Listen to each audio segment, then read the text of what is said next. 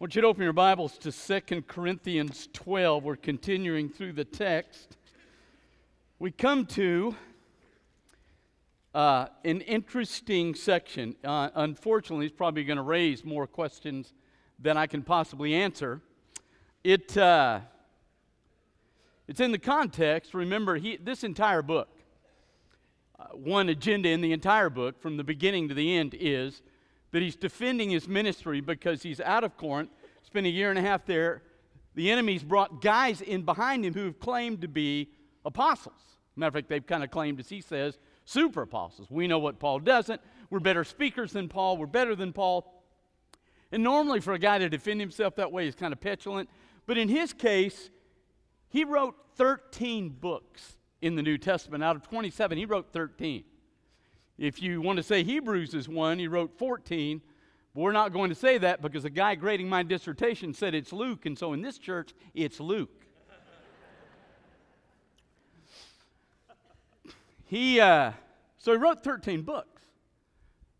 These books are compiled probably by, I mean, the Gospels aren't even written till the last Gospel was written at the end of the first century.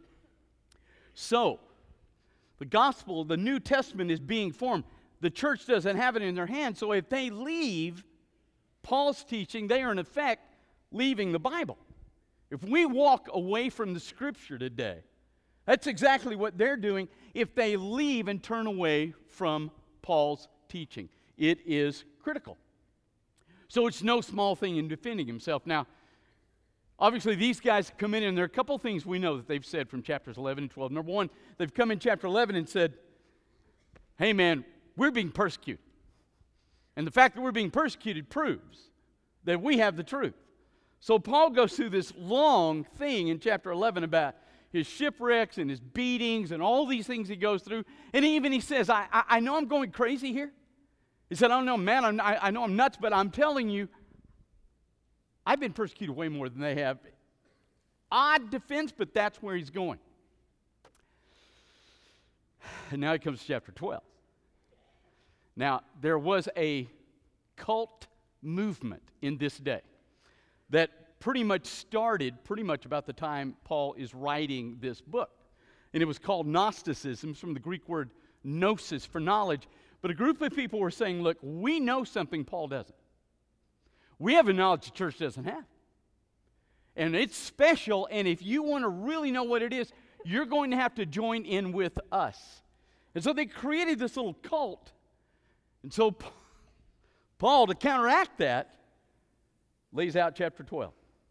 Now, it's an odd defense, but it is what he does. And so that's the context that we're in in chapter 12. Now, we're going to walk through this so I want you to listen to me carefully before we get into the text. Here's the deal. Remember last week I said the only hell those of us that are believers know is here. The only heaven that lost people know is here. Now, we're going to talk about, and he's going to mention discipline today. Now, a lot of believers struggle, they don't understand the distinction between punishment and discipline. Every Christian, you become a born again believer, you're going to encounter discipline. Hebrews 12 says, as a matter of fact, that if you're not disciplined, you're not a child of God. So you're going to encounter discipline, but you will never encounter punishment. That was taken over at the cross. But if you say no to Jesus Christ, you never encounter discipline because you're not his child. But when you die, you encounter his punishment. That's a clear statement of the scripture. And I know that's hard because we all these people running around telling you God loves you, and He does love you so much that He put His Son on the cross, but He won't ignore your ignoring of His Son. So, if I'm an unbeliever, I'm never disciplined, I will endure an eternal punishment. As a Christian, I will never face punishment, I will face discipline. That's the chapter that we're in. Now, walk with me, hold your Bibles open, and walk with me. Now, we're going to take part of chapter 12. Uh, we're going to take part of this section in two things. We're going to look at one, the last part of it next Sunday morning, as far as God's power and its availability to you. But we're going to walk through this. Look in verse 1. I must go on boasting. Though there's nothing to be gained by it, I will go on to visions and revelations of the Lord. In other words, these guys are saying they've got it. Let me tell you what I did. I know a man in Christ who 14 years ago was caught up to the third heaven. Whether in the body or out of the body, I don't know. God knows. I do know that this man was caught up into paradise. Whether in the body or out of the body, don't know. God knows. He heard things that cannot be told, which man may not utter. On behalf of this man, I will boast, but on my own behalf, I will not boast, except my weaknesses, though if I should wish to boast, I would not be a fool, for I would be speaking the truth. But I refrain from it so that no one may think more of me than he sees in me or hears in me. Now, here's what he starts with he says that 14 years earlier, he went to heaven. Now, in case you're wondering, everybody's always arguing, what's a third heaven? He mentions the word paradise in this section. Remember when Jesus is with, on the cross and the one thief repents and he says, Remember me when you come into the kingdom. And Jesus said, Today you will be with me in paradise. Jesus went home Friday afternoon at 3 o'clock. So this guy, Paul, went to Jesus' home. He went where God is. Now he says, I don't have any idea how I got there. Maybe he took me physically, maybe it was just kind of a trance. I don't know how I got there, but I do know that 14 years ago I went to heaven and I saw things that I can't speak about. Is that what he says? Is it? No. He says, I saw things, what does he say? No man can utter. Nobody. Now, be real gentle here. Real nice. Got my smile on? I understand that Christianity is hard. For example, 2 Corinthians 5, remember way back there, Paul said that when we go to a funeral and we go to the graveside and we put the body in the ground, he says that body, if the spirit and soul are gone from the body, they're with the Lord and the body no longer contains them. And then he says this statement in 2 Corinthians 5 we walk by faith, not by sight. So what he says is, you're never going to go to a funeral and see that guy go. You're never going to see where they are. You have to, by faith, believe what God has told you about your redemption in Jesus Christ and your destiny when you die. You got to believe that. There's no else to that. So, but I understand, right? When we read a book that seems to confirm these statements and it just seems overwhelmingly has got to be true. I mean, you read a book and little Bob's five years old and he went to heaven and he saw Uncle Jimmy because Uncle Jimmy had a fly rod in his left hand and a rifle in his right. And he had a blue Duke hat on, which tells you something about Uncle Jimmy. So he's got a blue Duke hat on, and he's got a unique beard. And this little guy comes out of surgery and he looks at his mom and dad and says, I saw Uncle Jimmy. And he describes him, and that's really amazing to them because little Bob Uncle Jimmy died before little Bob was born. And all these details come out, and they're just mesmerized. And pretty soon they write a book about what little Bob saw about Uncle Jimmy. And pretty soon people who, I get it, want. 2 Corinthians 5 confirm. Absent from by present with the Lord. We now know it's true because little Bob saw Uncle Jimmy in the Duke act. Now, Here's what we're going to do in this church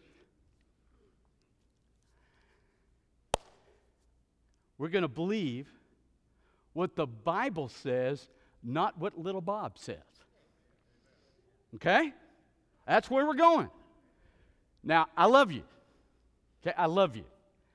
Don't email me and ask me about little Bob's book. My brother Chris, I read this great book this week, and little Bob was there. He saw Uncle Jimmy. little Bob is lying. We know this because I told you I was on the resolutions committee in the convention a couple, three years ago. When you're on that committee, you spend three days, 10 hours a day, in a room alone, seven or eight of you. And you draft these resolutions. Everybody's given a resolution, and they give you the form, and you draft the argument for the resolution. I was given the idea of these books where little kids go to heaven, see something, come back, and everybody's going nuts over the book. So I wrote a resolution based on this passage that said no.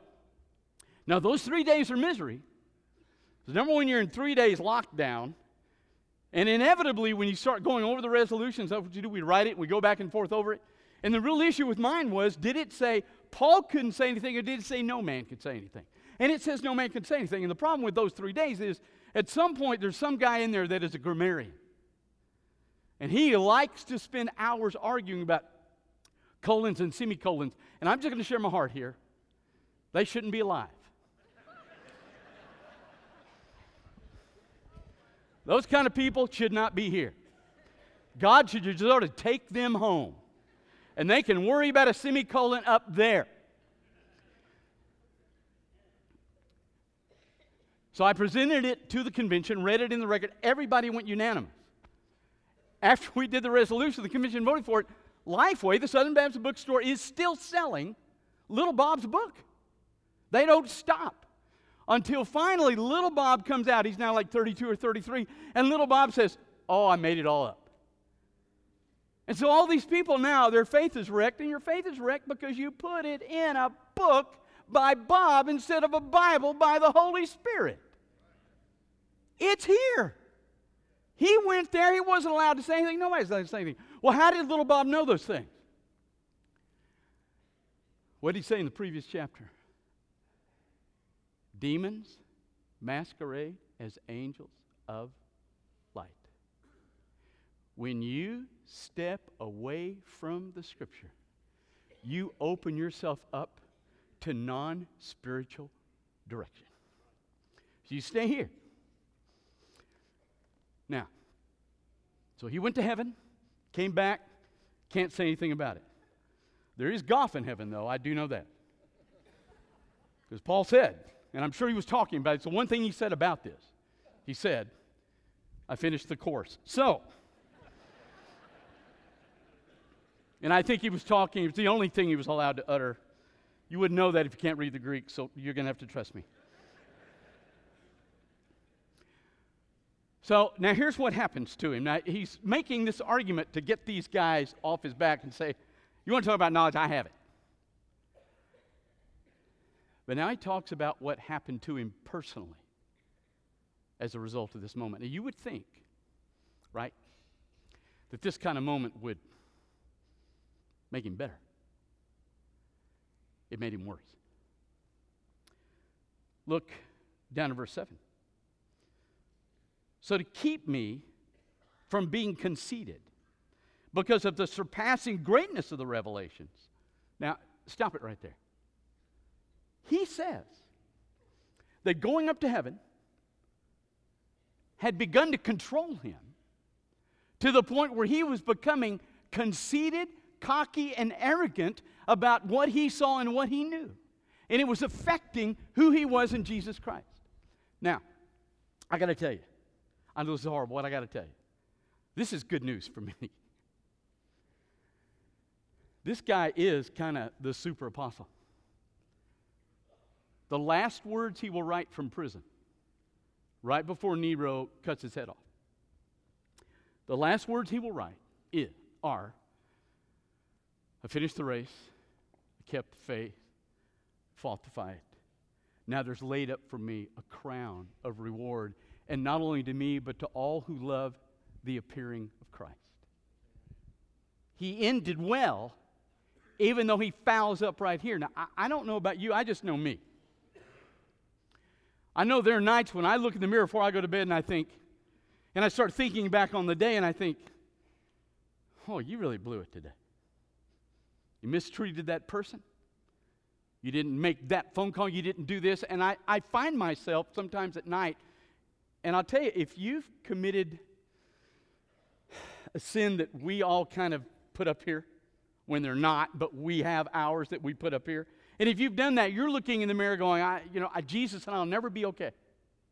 Here's a guy who literally is a super apostle, who has this great gift from God where he takes him to heaven and he shows him all this cool stuff and he comes back down and it so wrecked him that he's arrogant and God has to discipline him to remove the arrogance. The arrogance is in control of his life and he can't stop it. Now, that is the purpose of discipline in your life. It is not punishment, and God doesn't discipline you for everything you do. If He did, none of us would be sitting in here. We'd all be home sick. He doesn't discipline us for everything we do. What happens in all our lives is we're walking this way towards Satan. We get saved, He turns us around. We're walking toward Jesus, and we will periodically just like Adam and Eve did in perfection, the enemy will whisper something to us and we'll step off. Now, here's what's going to happen. When you step off, the Holy Spirit's going to start bugging you. And if you listen to the Holy Spirit, you'll get right back on and you're going to walk and you're going to step off a bunch. Sometimes you're going to step off, you're going to quench the Holy Spirit in your life, and you're going to step far enough here that this thing now controls you. It's controlling the greatest apostle of all time. It is in control of a guy that wrote 13 of our books. And so, what God does is He brings discipline into his life, not to punish him, not because he's mad at him, not because he's trying to kick him, but He brings discipline to pull him back where Paul now spends the rest of his life walking toward Jesus. This doesn't control him anymore, and he ends well in the jail. So when God disciplines you and me, it's not because he's mad, it's not because he doesn't love us, it's not because he hates us, and it's not because he enjoys it. It's the same reason we discipline our own children. We discipline them because we want them corrected. They're going this way, we don't want them going that way. God is the same way. And if you're a born again child of God, you're never going to know punishment, but you are going to know discipline because all of us in this room are like Paul. There are times we're going to step out here, something's going to grab us and control us, and God is going to discipline us and bring us back. Now, here's what he did with him. Look at this. A thorn was given me in the flesh. He did something to Paul physically. Now, we don't know what it was. He doesn't define it. We do know, uh, I think I've shared this before, we do know a couple things. That it may well have been epilepsy, because uh, in the book of Galatians, he says to them, literally in the Greek, You did not spit at me, which the Galatians did when someone have, had a seizure of epilepsy. They would spit at the individual because they believed that would stop the demon that was in that person from infiltrating them. And Paul says, You did not spit at me. So it may have been epilepsy. We know at the end of his life he couldn't write. He dictated all his letters. He even in one of them says, I made my mark. He can't write anymore. May have been all the stuff, but something physical God does. Now, it's physical. Now, a lot of the people that want you to believe that you're always going to be healed will say about that, well, it's not really physical. Listen, he could have said a thorn in the pneuma, spirit. He could have said a thorn in the suke, soul. But he clearly in the Greek says, a thorn in the sarx, in the flesh. He gave Paul some physical ailment, which means you may not always be healed physically. And it doesn't mean you don't have faith, and it doesn't mean you're not walking well with Jesus. Now, here's the difficulty a thorn was given to me in the flesh, a messenger of Satan to harass me. Now, there's your problem, right? Can I answer everything in there? No, I can't. I can't tell you this. I think the implications are pretty clear. Satan would love to do anything he can to us physically, emotionally, and spiritually. He would love to just wreck us. That's what he he would love to do that. God holds him in check in your life. He wants to do everything he can to you, but God says, nope, he holds him in check. In this particular moment, when Paul's becoming so arrogant over this thing, he's preaching and thinking, yeah, I'm preaching to people that are not as good as me. They don't know what I know. I went to heaven. And this conceit is beginning to control his ministry.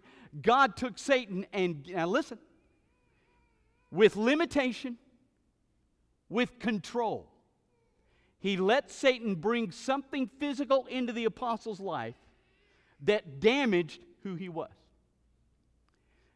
And the damage, look at this.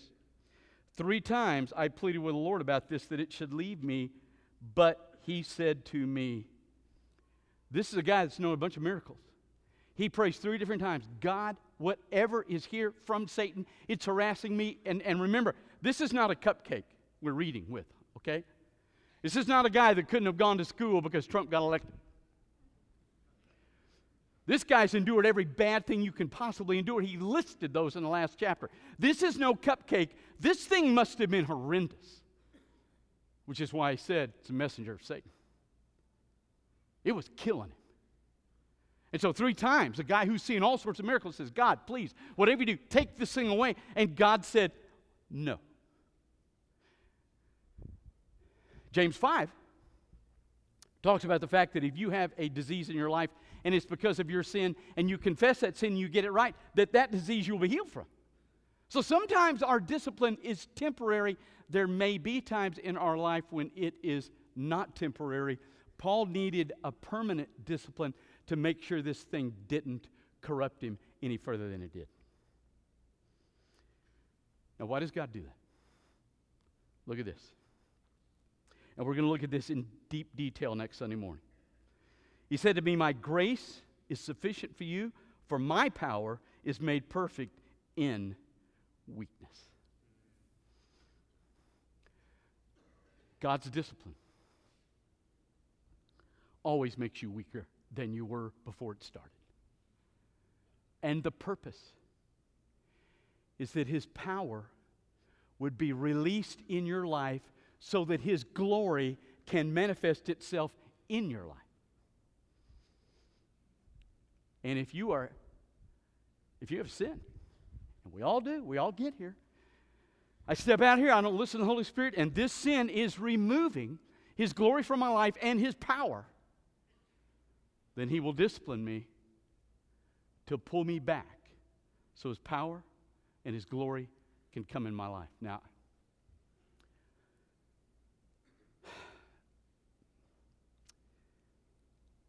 I have people say to me, well meaning, and I get this. Sometimes our theology is American, not biblical. There are many of you, I'm the same way, I don't like trials. I think if you enjoy that, there's something really wrong with you. You don't enjoy discipline, you don't enjoy trials. It's heavy and it's hurtful. That's why I said, God, please take it away.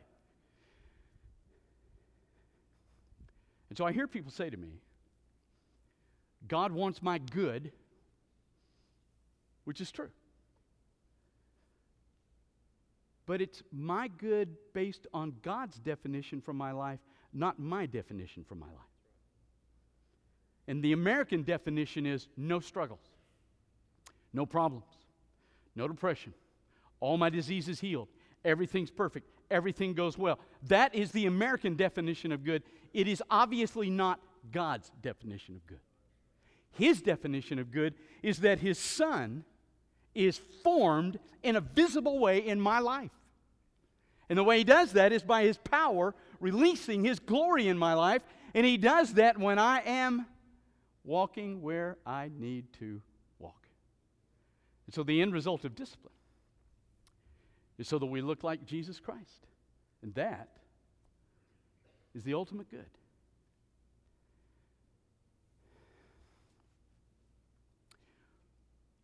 What God wants for us is that our homes demonstrate the glory and the power of Christ. He wants that in our lives. He wants that everywhere we go. And so his agenda for me, his good for me is His glory, not my pleasure. There's a difference between pleasure and joy.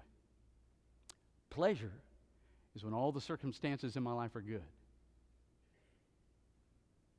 Joy is when His Spirit is in control of my life, His power reigns, and His glory shows. And those are distinct things. Let's pray.